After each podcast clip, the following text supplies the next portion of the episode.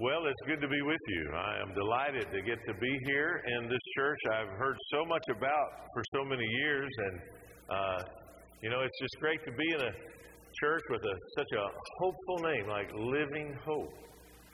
Now, I pastor the Buck Run Baptist Church. Now, it's the manliest church name in the state of Kentucky. Uh, I mean, uh, and it draws a certain crowd when you have a church named Buck Run. I mean, like, we put conceal and carry permits in the new members package at Buck Run. I, I, I cannot guarantee you that some nut won't walk in one day and shoot me while I'm preaching, but I can guarantee he will not get out alive at Buck Run. I mean, our biggest problem is crossfire. So, uh, we, our, my church is, is at the Forks of Elkhorn, uh, which is, uh, we, we literally are surrounded on three sides by water. The South Elkhorn flows into the North Elkhorn and, and uh, forms the Elkhorn and flows down to the Kentucky River. And our church has been in that location since 1888, but we are moving. We've bought 100 acres and we're maxed out. We, on Sunday, we crowd somewhere between 600 and 700 people in that place, and, and we use every parking place we have and every bit of space. And, uh, and I will also tell you that Highway 460 walk, drive, goes right through the middle of our property. Now, uh, it's in Frankfort, you understand. So this is the perfect church for Frankfort. It's a church on both sides of the road.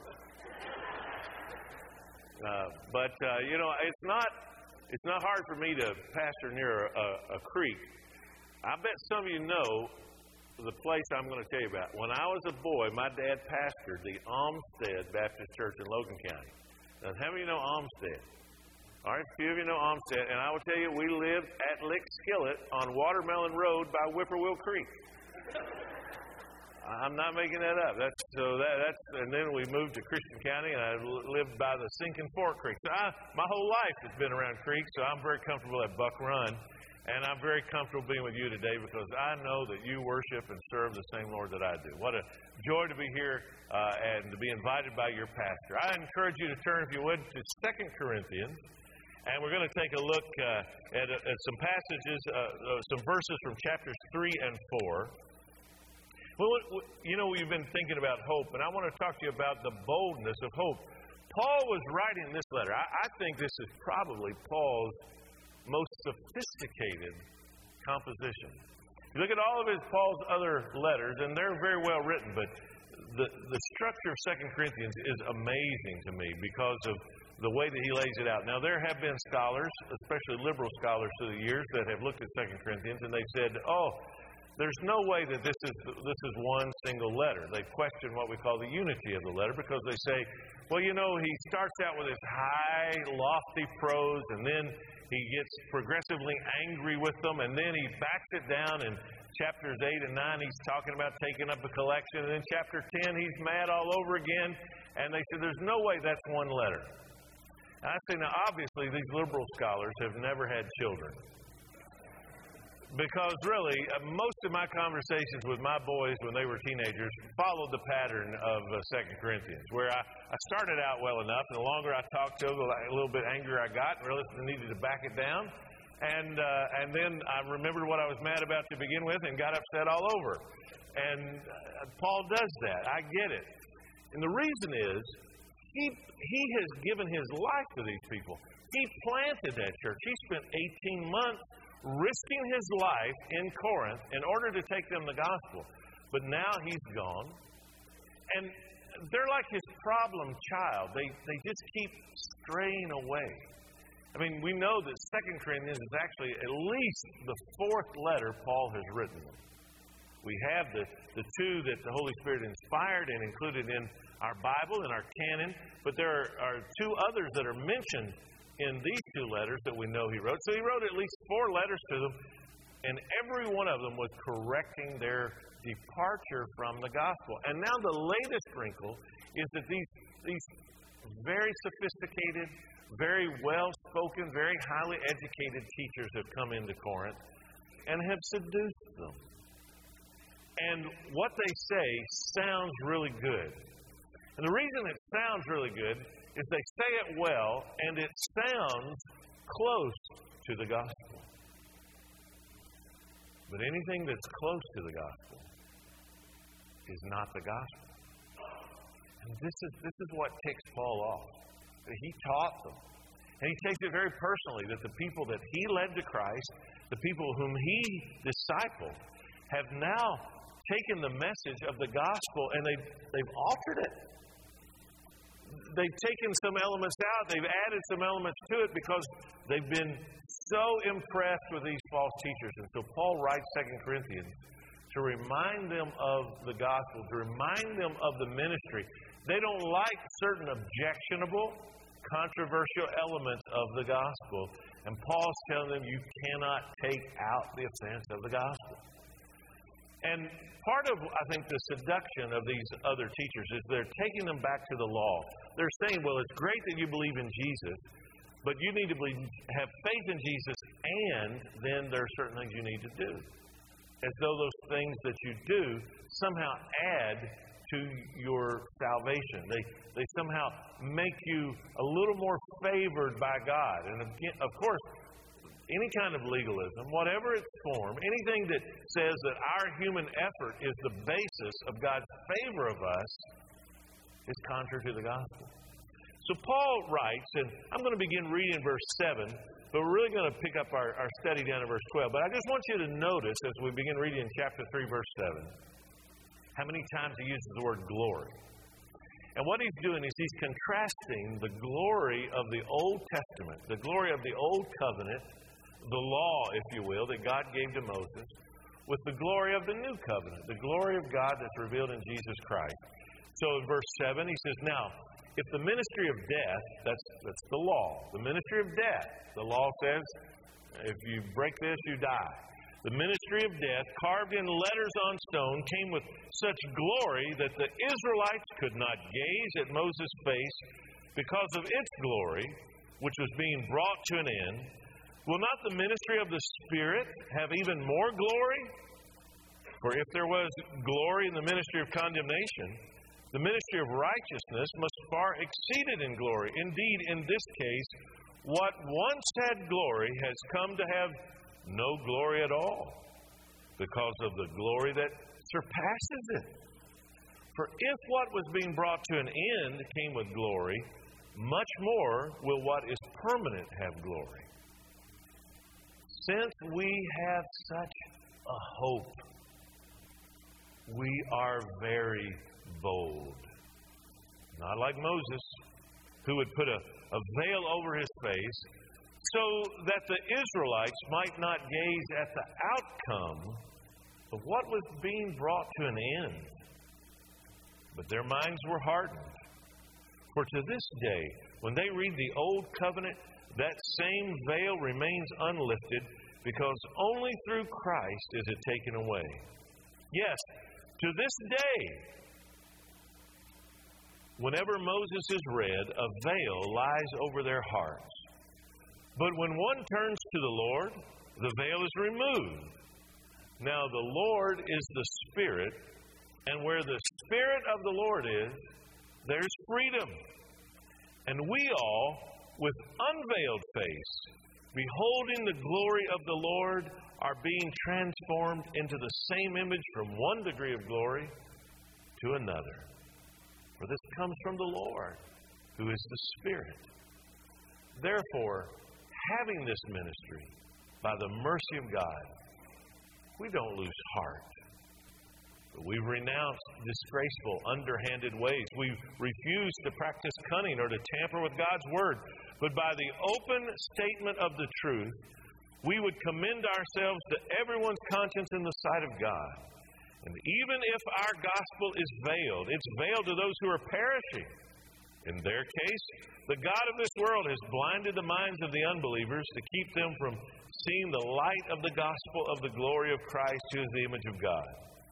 For what we proclaim is not ourselves, but Jesus Christ as Lord, with ourselves as your servants, for Jesus' sake. For God, who said, Let light shine out of darkness, has shone in our hearts to give the light of the knowledge of the glory of God in the face of Jesus Christ. You know, we're in a moment in the history of, of Christianity in the United States where we're not sure where everything's going. Now, here's the truth we never were. We sort of thought we were, but we never were. You, you can't be sure of the future. You can't know anything other than what the, the Word reveals. But, you know, I'm listening to a lot of Christians in the last couple of weeks, and it's as though, you know, heaven itself has just closed its doors and is not taking any new applications. Well, I want you to know that we have a great hope. This is exactly what Paul's getting at. He, he says we can be bold. He talks about because of this hope, we have boldness. And, and I think there, in this text we read, there are like three primary reasons why we can be bold. The first one is we can be bold because we, we have not lost hope. In verse 12, he says, We have such a hope. We're very bold, not like Moses, who would put a veil over his face, so that the Israelites might not gaze at the outcome. Now, look what he says. I, I want you to understand something. He, he's comparing and contrasting the old covenant with the new. He's saying to Christians, why on earth would you ever want to go back under the law? Isn't that an astounding thing? I, I was in a doctor's office one day, and these two ladies were having this discussion, and they were having a big theological debate. And the theological debate was whether or not a Christian could eat catfish. And one of them said, Well, I'm, all I know is the Bible says you ain't supposed to eat no fish when ain't got no scales. And the other one said, No, no, I don't. I think when Jesus died, it allowed us to eat cat. He allowed us to eat catfish. And they were going back and forth. Neither one of them had any reason. They did not know why we might not be able to eat catfish or how the death of Jesus was connected to whether or not we can eat catfish, but they knew it was somehow connected in there somewhere.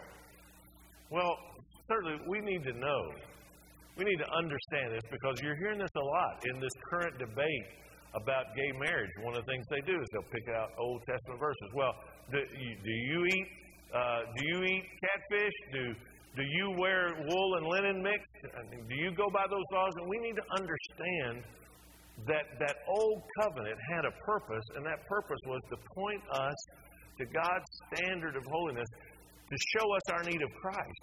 And he said, Paul is saying that that had a glory. There was a glory to it. But it does not compare to the glory that we have in the new covenant. Why? You and I have a covenant of, of the Spirit, not of death. We have a, a, ministry of righteousness, not of condemnation. We have an unfading hope, not a hope that fades. We have freedom, not the bondage of the law. We have transformation, not merely reformation. And to illustrate this, Paul uses a, a, a, scene from the life of Moses. You remember, Moses went up on Mount Sinai. What an incredible scene that is, the intimacy of it. That there on Sinai, God gives him the law, Moses communes with God. Remember later when God gets angry with Miriam and, and Aaron, because they think that they're as important as Moses. And God sort of dresses them down. He says, Listen, I might speak to a prophet in dreams and visions, but when I speak to my servant Moses, I speak to him face to face as a man speaks with his friend. Wow. That's quite that's quite a statement that God makes about Moses, isn't it? And Moses there on Sinai, he spent 40 days with God and and in this moment of intimacy, he has one request of God. He says, Show me your glory. And I'm going to paraphrase some things. Let me just get right to the theology of it if, you, if you'll allow me that privilege. God's answer to him is Moses, if I showed you my glory, it would kill you. No man can see my glory and live. Nevertheless, God said, I'm going to hide you back in the cleft of a rock and I'm going to cause my goodness to pass before you. Notice the way God equates glory and goodness. I'm going to cause my goodness to pass before you. And he says, and then he shows he says something very curious. He says, I'm going to show you my hinder parts. Now, that's a strange thing for God to say. I'm going to show you my hinder parts. And that means exactly what you think it means. I had this driven home to me once when I was in Israel, and a, uh, my Jewish friend and guide. We went into a Palestinian restaurant, and he didn't like the Palestinian flag, and he sat with his back to it. And I said, Z, why are you sitting there? He said, he pointed to the flag. He said, I show it my backside. And he was making a statement. What does it mean when God says he's going to show Moses his backside?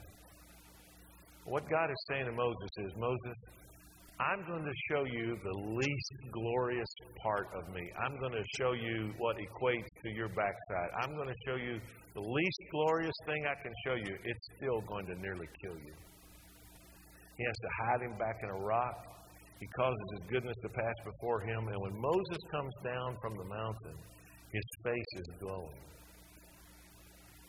And he puts a veil over his face. Now, if you ask most Christians who heard that story, and you say, why did Moses put the veil over his face? The answer you almost always get is so that they could look at him.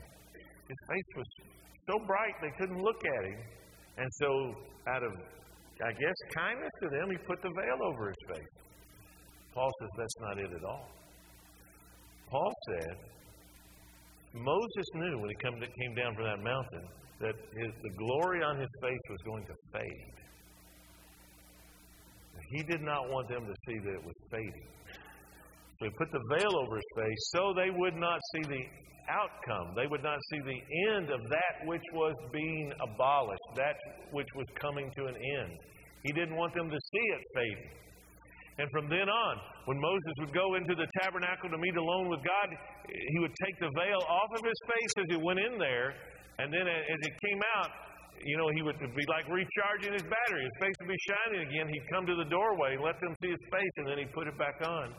He never wanted them to see that it was fading. Now, Paul sees in that a picture. This is, this is, this is a, a picture of the way that the glory of the old covenant fades. But you and I, our hope is tied to God's glory. You and I might hear that story of Moses and think, wow, if, I, if only I could be on Sinai, if only I could be with Moses, if I could have an encounter with God like that, Man, that would be incredible. Oh, that God would give me an experience like that. But if you say that, you really don't realize what it is you have in Christ. Because the least believer in this sanctuary today has something greater than Moses ever had. You have a greater display of the glory of God than Moses ever saw. You have a deeper intimacy with God than Moses could ever know. And you say, well, that, that seems impossible. My, my face doesn't glow. Listen to what John said in John chapter 1. The Word was with God. Remember that? In the beginning was the Word. The Word was God. The Word was with God. And then the Word became flesh and dwelt among us. And we beheld His what? His glory. What glory? The glory as of the only begotten of the Father, full of grace and truth. Oh, that's God's goodness. You and I have the Son. We have not the pictures that God gave to Moses, we have the reality of Jesus Christ. Moses had to go up on Sinai to meet with God. You and I can meet with Him anytime, any place, at any moment, as long as we want. We have direct access to Him because Jesus Christ, our great high priest, has gone into the most holy places, our forerunner. He's opened up a new and living way for us. I would never trade places with Moses. Moses longed to see what I preach to the dear saints at Buck Run every Sunday the glory of the Lord Jesus Christ.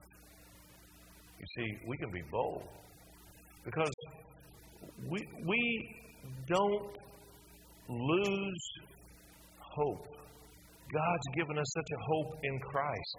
And so that we, with unveiled face, you see that in verse 18? We all, with unveiled face, beholding the glory of the Lord, are being transformed into the same image.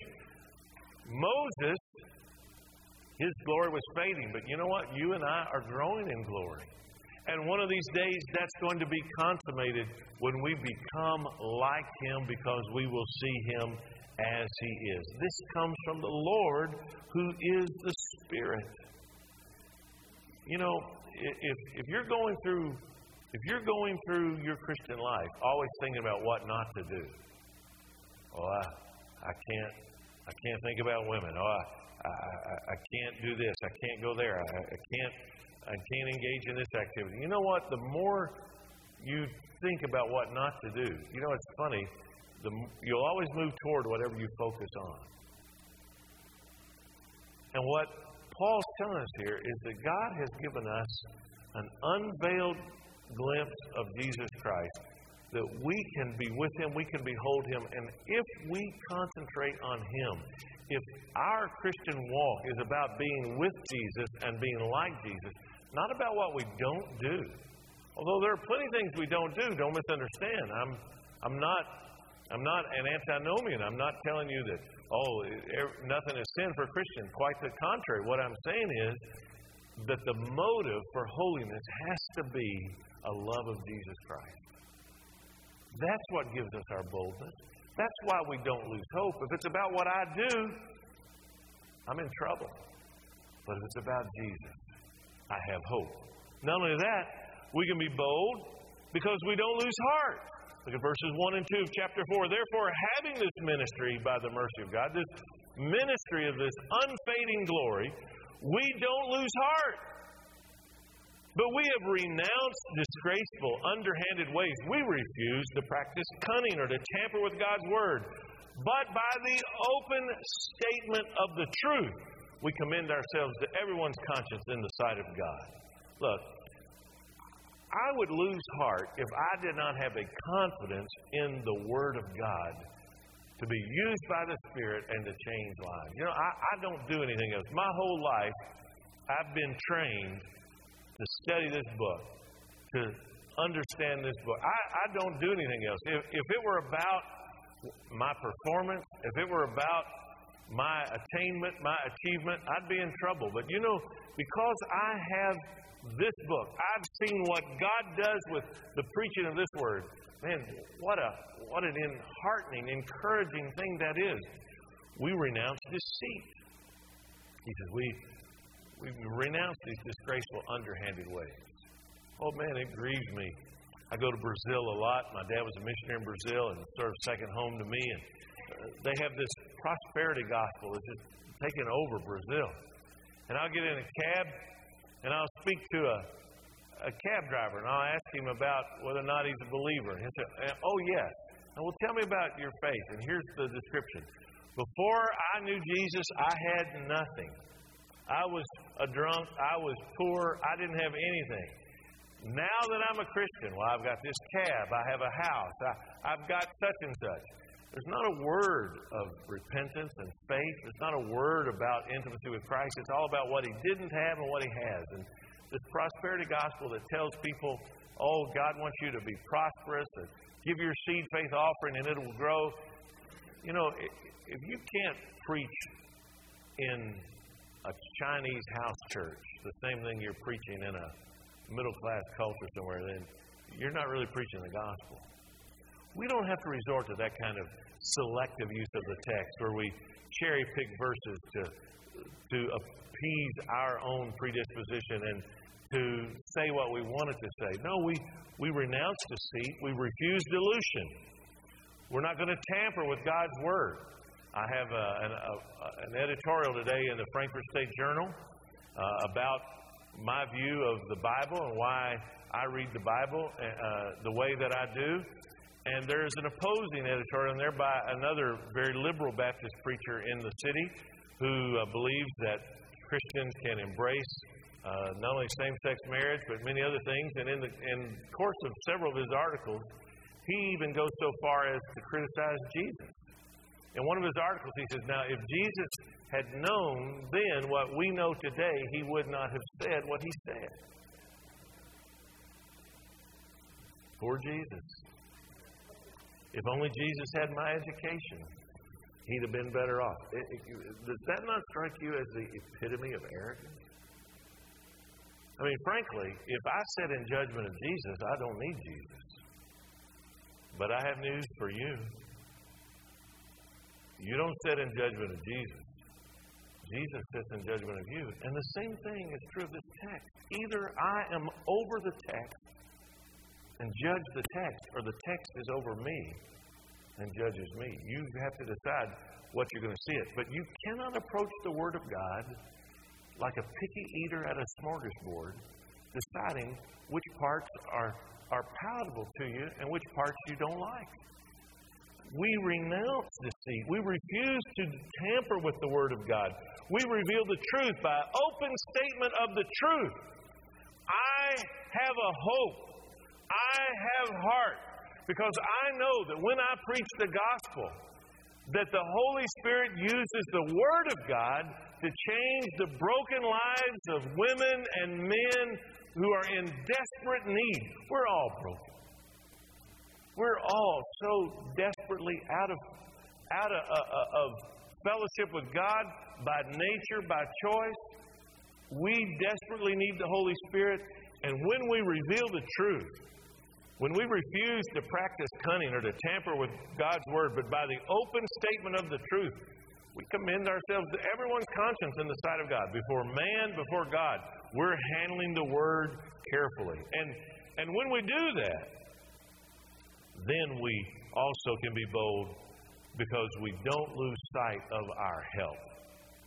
Look verses 3 through 6. He, he, he says, Even if our gospel is veiled, he said, To this day, there are some that the veil lies over their heart. They can't see the glory of God because there's this veil over their hearts. And so, even if our gospel is veiled, it's veiled to those who are perishing.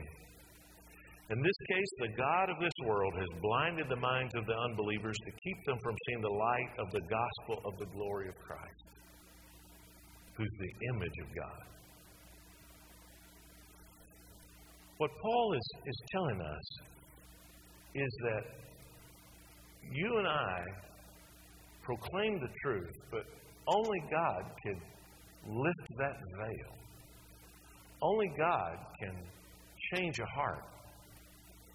And when we just preach the, the truth, it's amazing what God does. One of these days, I'm going to write a, a book on pastoring. I'm going to call it The Accidental Pastor. Because what I've learned is that the majority of the really great stuff that happens at Buck Run happens not because of me or my pastoral staff, but in spite of us. A few years back, the McDonald's in Frankfort burned down two weeks before Christmas. And two Sundays before Christmas, one of my deacons comes in my office between services. He said, Pastor, you know the McDonald's burned down. He said, oh, none of those workers are going to have any income at Christmas. You know, they get paid minimum wage as it is. Most of them are Hispanic. He said, You know, they've served us so much. We need to do something for them. I said, Well, man, Tim, that, that's a great idea. But, you know, we've got our Lottie Moon offering coming up. And, and uh, you know, I hate, I don't want people to cut into their Lottie Moon offering to give to that.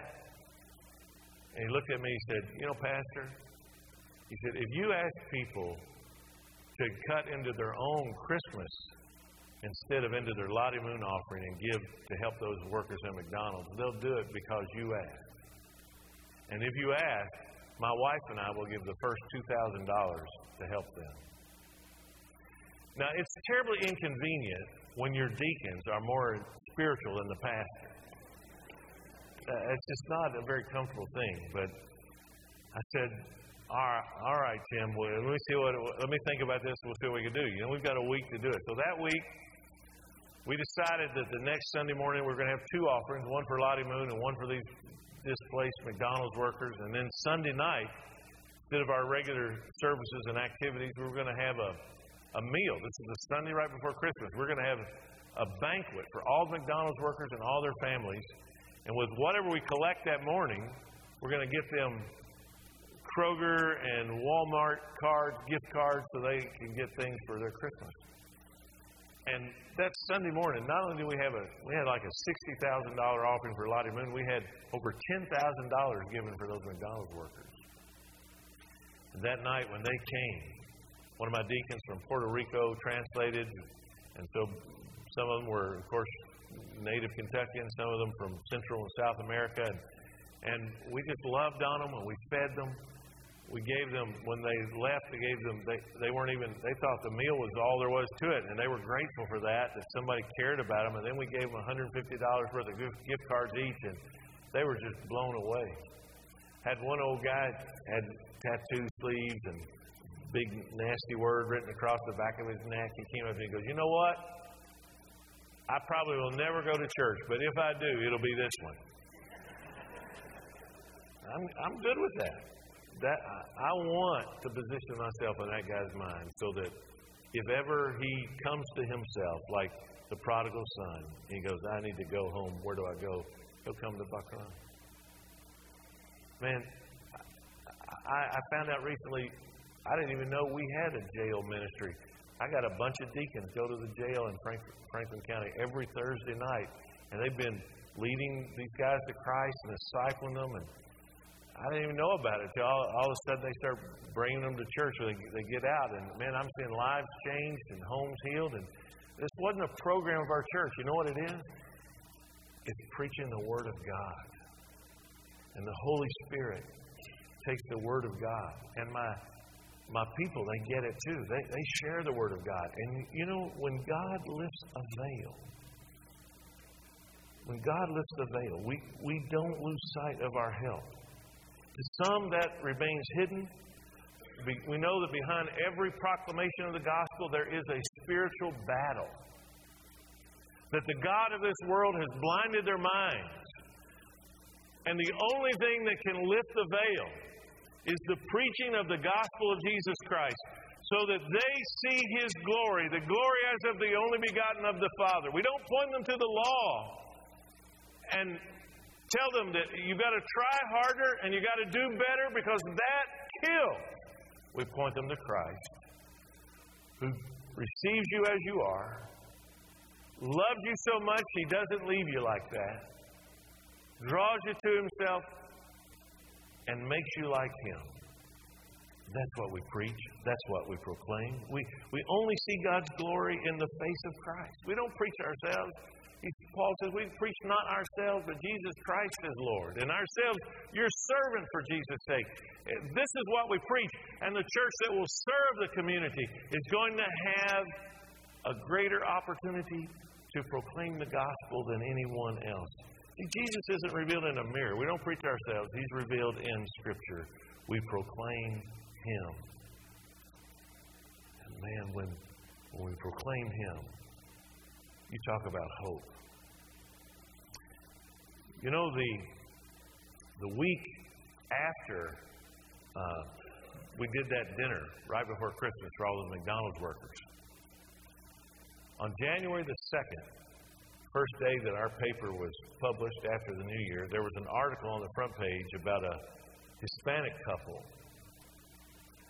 that coming out of their apartment on New Year's uh, morning had been accosted by three men who put, uh, this was like 5 o'clock in the morning. She was going to work at a, a McDonald's in another town. And these three men put a, a gun in the man's ribs. And he looked at his wife and he said in Spanish, call 911. And when he spoke, they shot him. Then they took her and they drove her out in the country where they raped her and took her clothes, left her naked on that January, uh, New Year's morning, and she, she had to walk to some farmhouse, bang on the door about 6 o'clock in the morning.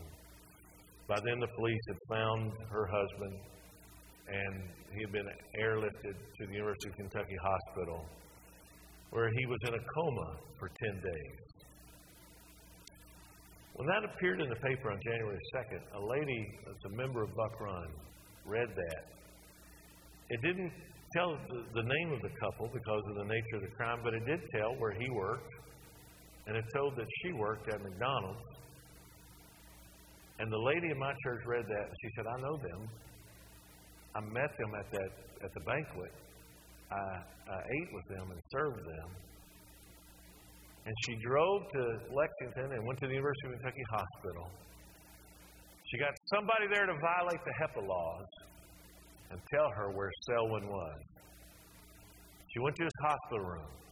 Debbie didn't speak a word of Spanish, and Mata, the wife, did not speak a word of English.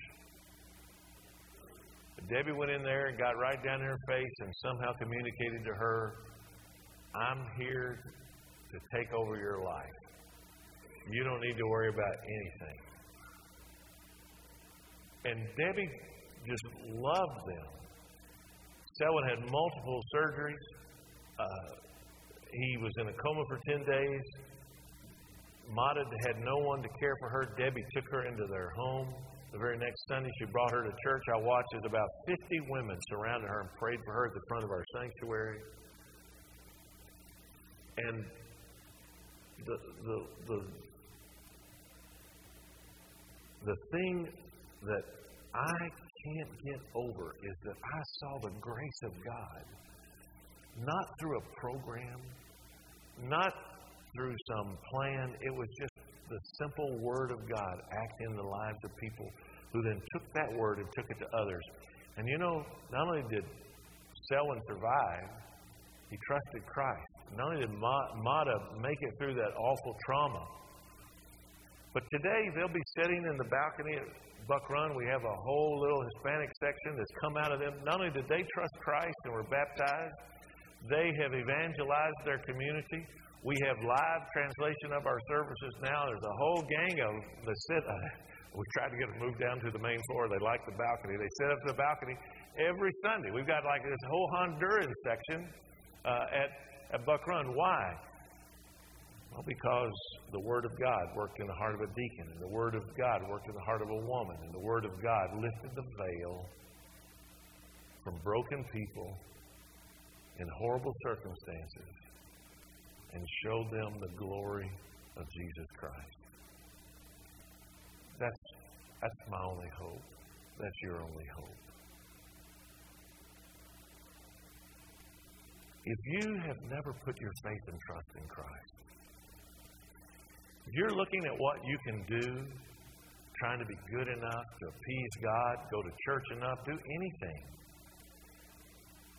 then you've not seen the light of the glory of Christ. But it says, when one turns to the Lord, the veil is lifted. Today, if you will simply repent of your sin, repent of your effort to save yourself, turn to Christ alone for eternal life. Simultaneously, God is at work, lifting the veil and letting the light of the gospel shine in. Would you bow your head with me? With your head bowed, your eyes closed, I, I, I can't help but wonder if there's someone here today that perhaps has been losing hope and losing heart because you've lost sight of your help. This isn't a moment for us to be afraid, to back down, to be quiet. This is a moment for loving, spirit filled boldness. God has given us His Word. He's promised that that Word will not return void. If you're a believer, don't lose hope. Don't lose heart. Don't lose sight of your help. It's God who lifts the veil. It's God who shines the light. You be faithful to the Word. But if you've never trusted Christ, today, won't you turn to Him in simple faith, just like a child, believing His Father? Say, Lord, I, I know I cannot save myself. Only Christ can save me. Would you forgive me of my sins? Become my Lord and Savior, even now. Father, I pray that this word that has the power of the Spirit will be applied to the hearts that are broken and in desperate need. Even now, Lord. In Jesus' name we pray. Amen.